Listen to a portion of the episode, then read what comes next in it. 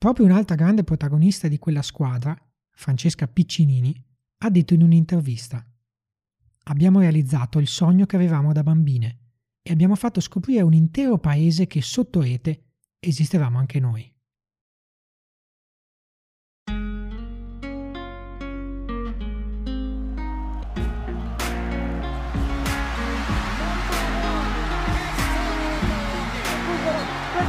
ha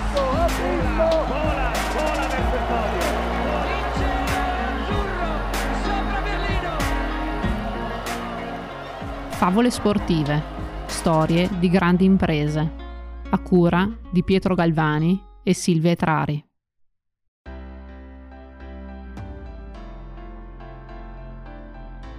Non tutti sanno che prima di Berlino 2006 c'è stato un Berlino 2002 il cielo era sempre azzurro, anche se all'interno di un palazzetto.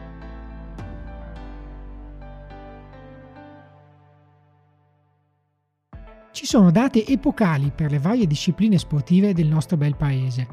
Per la pallavolo femminile, ad esempio, esiste un prima e un dopo rispetto al 15 settembre 2002, giorno in cui la nostra nazionale, guidata in panchina da Marco Bonitta e composta dalle 12 meraviglie, è riuscita a salire sul trono iridato conquistando per la prima ed unica volta nella sua storia il campionato del mondo.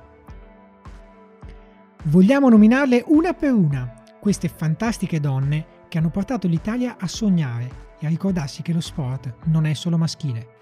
Simona Rinieri, Elisa Togut, Manuela Leggeri, Sara Anzanello, Paola Poggi, Darina Mifkova, Francesca Piccinini, Rachele San Giuliano, Eleonora Lobianco, Valentina Borrelli, Anna Vania Mello e Paola Cardullo. Nulla accade per caso, tantomeno una vittoria in un mondiale. Tutto inizio con la gestione di Julio Velasco. Il tecnico argentino, dopo otto anni di incredibili successi sulla panchina della nazionale italiana maschile, nel 1997 prende in mano la squadra femminile, insieme al suo fidato assistente Angelo Frigoni. Velasco fonda il Club Italia, una società di proprietà della Federazione Italiana Pallavolo che ha l'obiettivo di formare giovani atlete promettenti provenienti da varie squadre della penisola. È proprio in questo vivaio che crescono, tra le altre, Simona Rinieri, Elisa Togut, Anna Vaniamello ed Eleonora Lobianco. L'idea è vincente e la crescita del settore femminile è sotto gli occhi di tutti.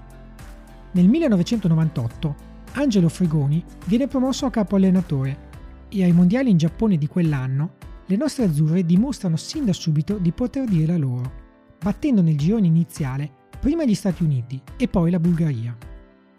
Le ragazze hanno acquisito quello che Velasco ha sempre definito, con un termine quanto mai efficace, l'occhio della tigre. Nella seconda fase però le azzurre si scontrano contro gli impenetrabili muri di Cina e Cuba e concludono il torneo con un modesto quinto posto finale, che rappresenta all'epoca il miglior piazzamento assoluto nella rassegna mondiale.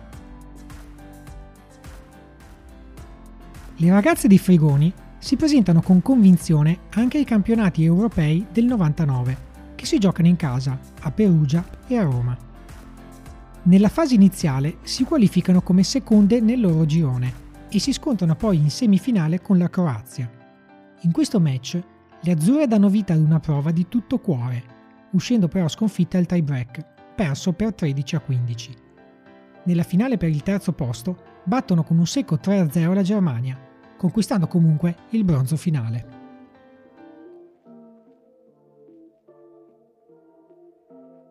Nel 2000, a Sydney, l'Italia di pallavolo è pronta ad affrontare la prima partecipazione olimpica nella storia del volley femminile. A far parte della selezione che si imbarca per l'Australia ci sono anche le quattro ragazze provenienti dal Club Italia. Rinieri, Togut, Mello e Lo Bianco, che vanno ad unirsi alle già esperte Sabrina Bertini, Darina Mifkova, nata a Praga ma cresciuta in Italia, Manuela Leggeri e Maurizia Cacciatori, nonché alla ventunenne Francesca Piccinini. Nonostante l'entusiasmo iniziale, non tutto va per il meglio e il risultato dell'esperienza olimpica si rivela per le nostre azzurre un passo indietro. La nazionale si ritrova in un girone di ferro con Cuba e Russia. le due squadre che guadagneranno rispettivamente l'oro e l'argento finale. L'Italia perde con entrambe, oltre che con la Corea del Sud, e fallisce definitivamente l'accesso alla fase eliminazione diretta a causa di una sconfitta per 3-0 contro la Germania, tornandosene a casa con l'amaro in bocca di un nono posto finale.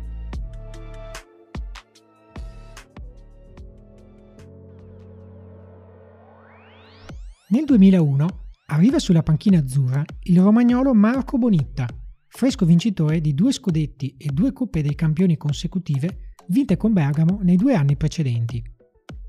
La prima sfida che attende le azzurre e il loro nuovo coach sono gli europei in Bulgaria del 2001. Il girone in cui si ritrovano questa volta è alla portata. Fortunatamente vengono evitate le temibili Russia e Bulgaria.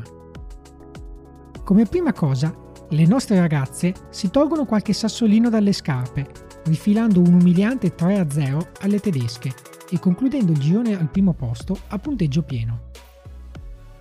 Sconfitte poi le padrone di casa bulgare in semifinale, in finale si trovano di fronte la temutissima Russia. Lo scontro è aperto e la partita non vuole finire. Si va al tie break.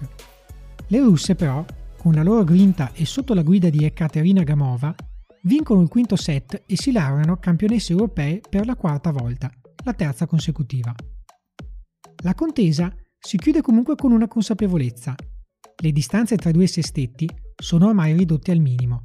E Bonitta non può che essere soddisfatto della prova delle sue azzurre, che hanno portato a casa il primo argento europeo nella storia dell'Ital Volley femminile. È pur vero che una cosa è scalare i vertici europei, tutt'altro invece è il confronto con il resto del mondo, vista la presenza di Cuba, Cina, Brasile e Stati Uniti, squadre che sono considerate di un'altra categoria. Sono queste le premesse con le quali le nostre azzurre si apprestano ad affrontare il campionato del mondo di pallavolo femminile in Germania. La competizione prende il via il 30 agosto 2002. Berlino, Brema, Dresda Lipsia, Münster, Riesa, Schwerin e Stoccarda sono le città interessate dalle battaglie, dove a suon di battute e schiacciate le più forti squadre del mondo lottano per posizionarsi nelle vette più alte della classifica.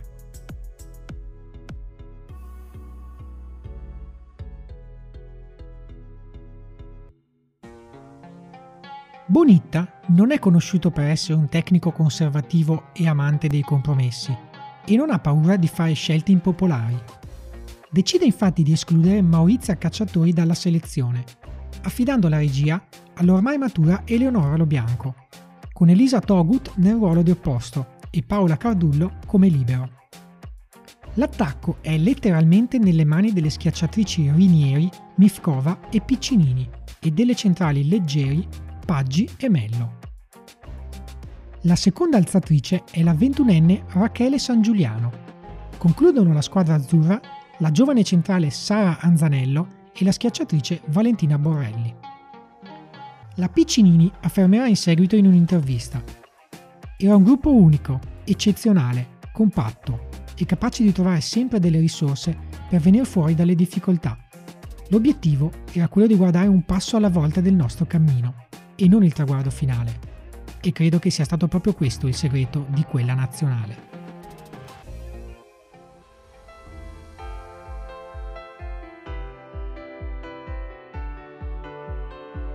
La rassegna mondiale conta ben 24 formazioni qualificate, suddivise in 4 gironi da 6 squadre ciascuno, che qualificano alla seconda fase le prime tre di ogni girone. La formazione nostrana è inserita nel gruppo A, insieme alle padrone di casa della Germania, alla Bulgaria, al Giappone, alla Repubblica Ceca e al Messico. Coach Bonitta sembra aver fatto una buona selezione. La nazionale accede infatti al secondo turno con un percorso netto, battendo tutte e cinque le squadre senza perdere nemmeno un singolo set. In questi giorni le azzurre hanno un solo motto, rispetto per tutti, paura di nessuno. Le ragazze si sentono unite e compatte come mai prima d'ora e lo spirito di squadra è ai massimi livelli. La seconda fase del torneo si disputa a Brema. e prevede altri tre gironi da quattro squadre, nei quali viene eliminata la squadra più debole di ogni girone. Qui la musica cambia.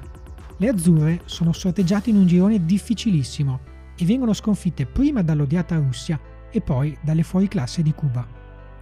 D'altronde, le russe sono pluricampionesse europee, mentre la nazionale centroamericana ha dominato il decennio precedente vincendo tre ori olimpici e due mondiali. Solo il facile successo per 3-0 sulla Grecia consente all'Italia di acciuffare l'ultimo posto disponibile per i quarti di finale. Dopo quella partita, le atlete italiane si radunano nella camera d'albergo di Manuela Leggeri e in un commosso abbraccio decidono di giocarsi il tutto e per tutto. Il futuro è nelle loro mani.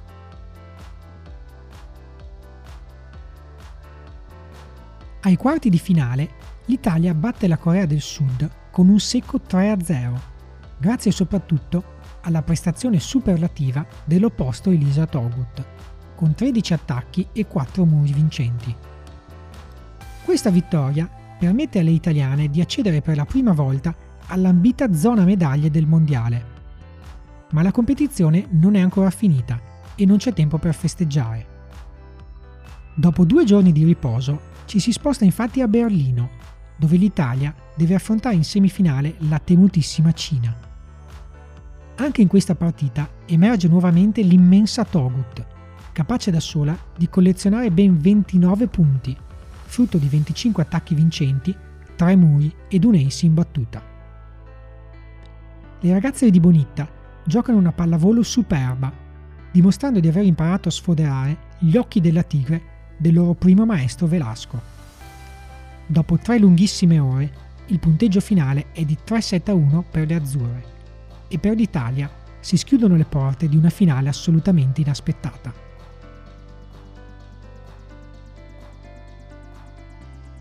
Nell'atto conclusivo del mondiale va in scena un match destinato a rimanere nella storia del volley italiano.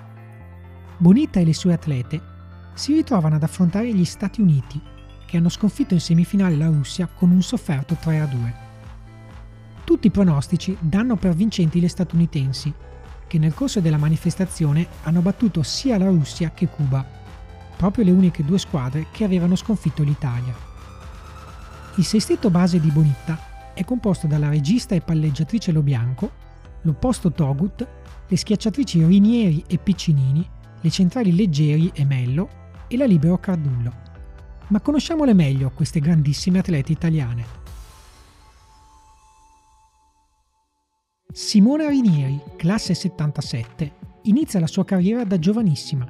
Negli anni cambia diverse squadre di club, ma la sua convocazione in nazionale rimane fissa dal 98, quando entra a far parte del Club Italia, al 2009. Simona gioca ancora oggi, all'età di 43 anni, nella squadra di San Pietroburgo. Elisa Togut è stata indubbiamente la grande protagonista dei mondiali del 2002. Originaria di Gorizia, ha militato in diverse squadre italiane, giocando per sei stagioni a Iesi. Anche lei ha fatto parte del vivaio del Club Italia. Nella stagione 2009 annuncia il suo temporaneo ritiro dalla pallavolo per portare a termine la gravidanza. Riprende a giocare nella stagione successiva, per poi finire la sua carriera nel 2014 in un'intervista dirà Sono consapevole di aver dato tutto per la pallavolo. È difficile lasciare l'attività che ha occupato praticamente tutta la mia vita, ma arriva il momento in cui bisogna fare delle scelte. La più anziana della squadra, che all'epoca del mondiale aveva 26 anni, è il capitano Manuela Leggeri. Nella sua carriera ha vinto tre scudetti e ha giocato per 10 anni in nazionale dove la sua ispirazione era Andrea Giani. Proprio l'ammirazione per il grande campione italiano le aveva fatto scegliere il numero 4 di maglia. Manuela si è ritirata a 40 anni, dopo una lunga e soddisfacente carriera sportiva, ed è diventata un'allenatrice.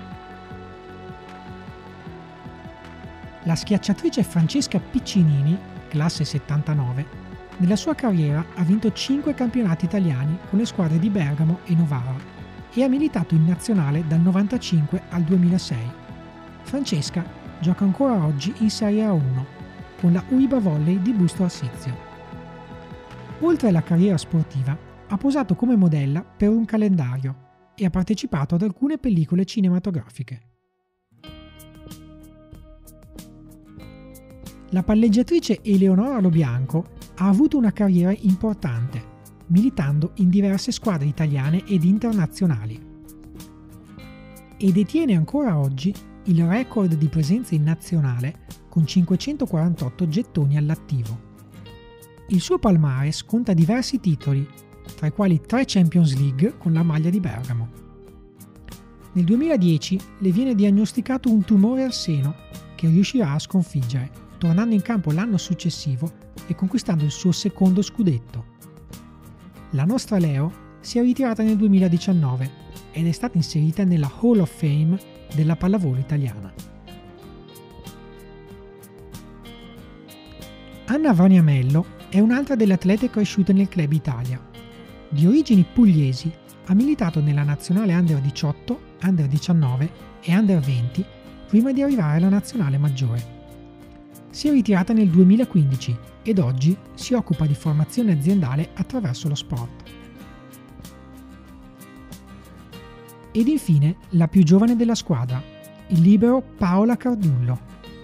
Ai mondiali del 2002 aveva solo 20 anni e lei stessa ha definito quell'esperienza come una forte iniezione di fiducia. La sua carriera dopo il mondiale si rivela lunga e vincente. In nazionale ha collezionato 289 presenze e attualmente gioca in Serie A1 nella squadra di Scandicci. Ancora oggi Paola definisce la pallavolo il suo sogno avverato. Da menzionare anche la centrale Sara Anzanello, scomparsa prematuramente all'età di 38 anni a seguito delle complicazioni di un linfoma che le è stato diagnosticato nel 2018.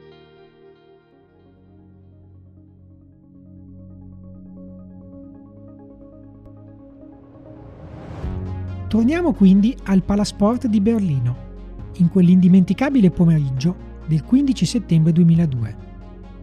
Quel giorno il passato non conta.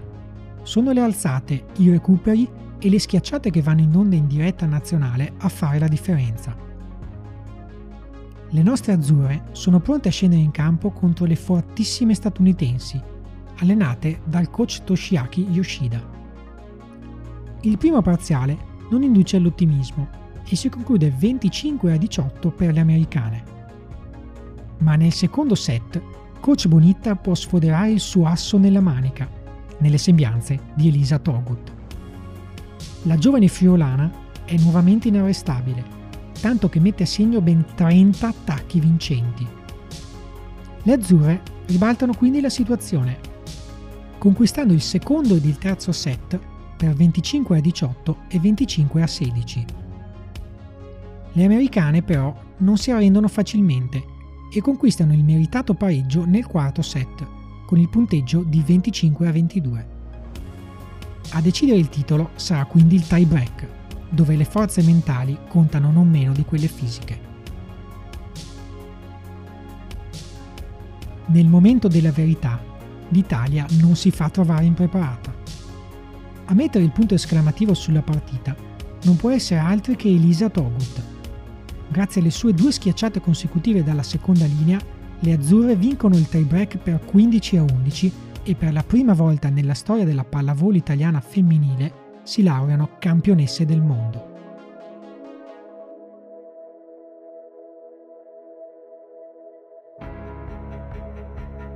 Nel 2002 a Berlino è caduto un altro muro. Lo hanno smantellato le azzurre del volley. Il coronamento del sogno è l'assegnazione del titolo di MVP a Elisa Togut e non poteva essere altrimenti. Alla fine del torneo Elisa afferma è stata una vera e propria liberazione per tutta la squadra. All'inizio non mi ero resa conto dell'impresa. Solo con il passare del tempo ho metabolizzato e ho potuto apprezzare fino in fondo quella vittoria. Dopo una decina d'anni da quella generazione di fenomeni italiani che aveva dominato la pallavolo maschile degli anni 90, sul tetto del mondo ci sono state anche le nostre pallavoliste azzurre. Proprio un'altra grande protagonista di quella squadra, Francesca Piccinini, ha detto in un'intervista Abbiamo realizzato il sogno che avevamo da bambine e abbiamo fatto scoprire un intero paese che sotto rete esistevamo anche noi.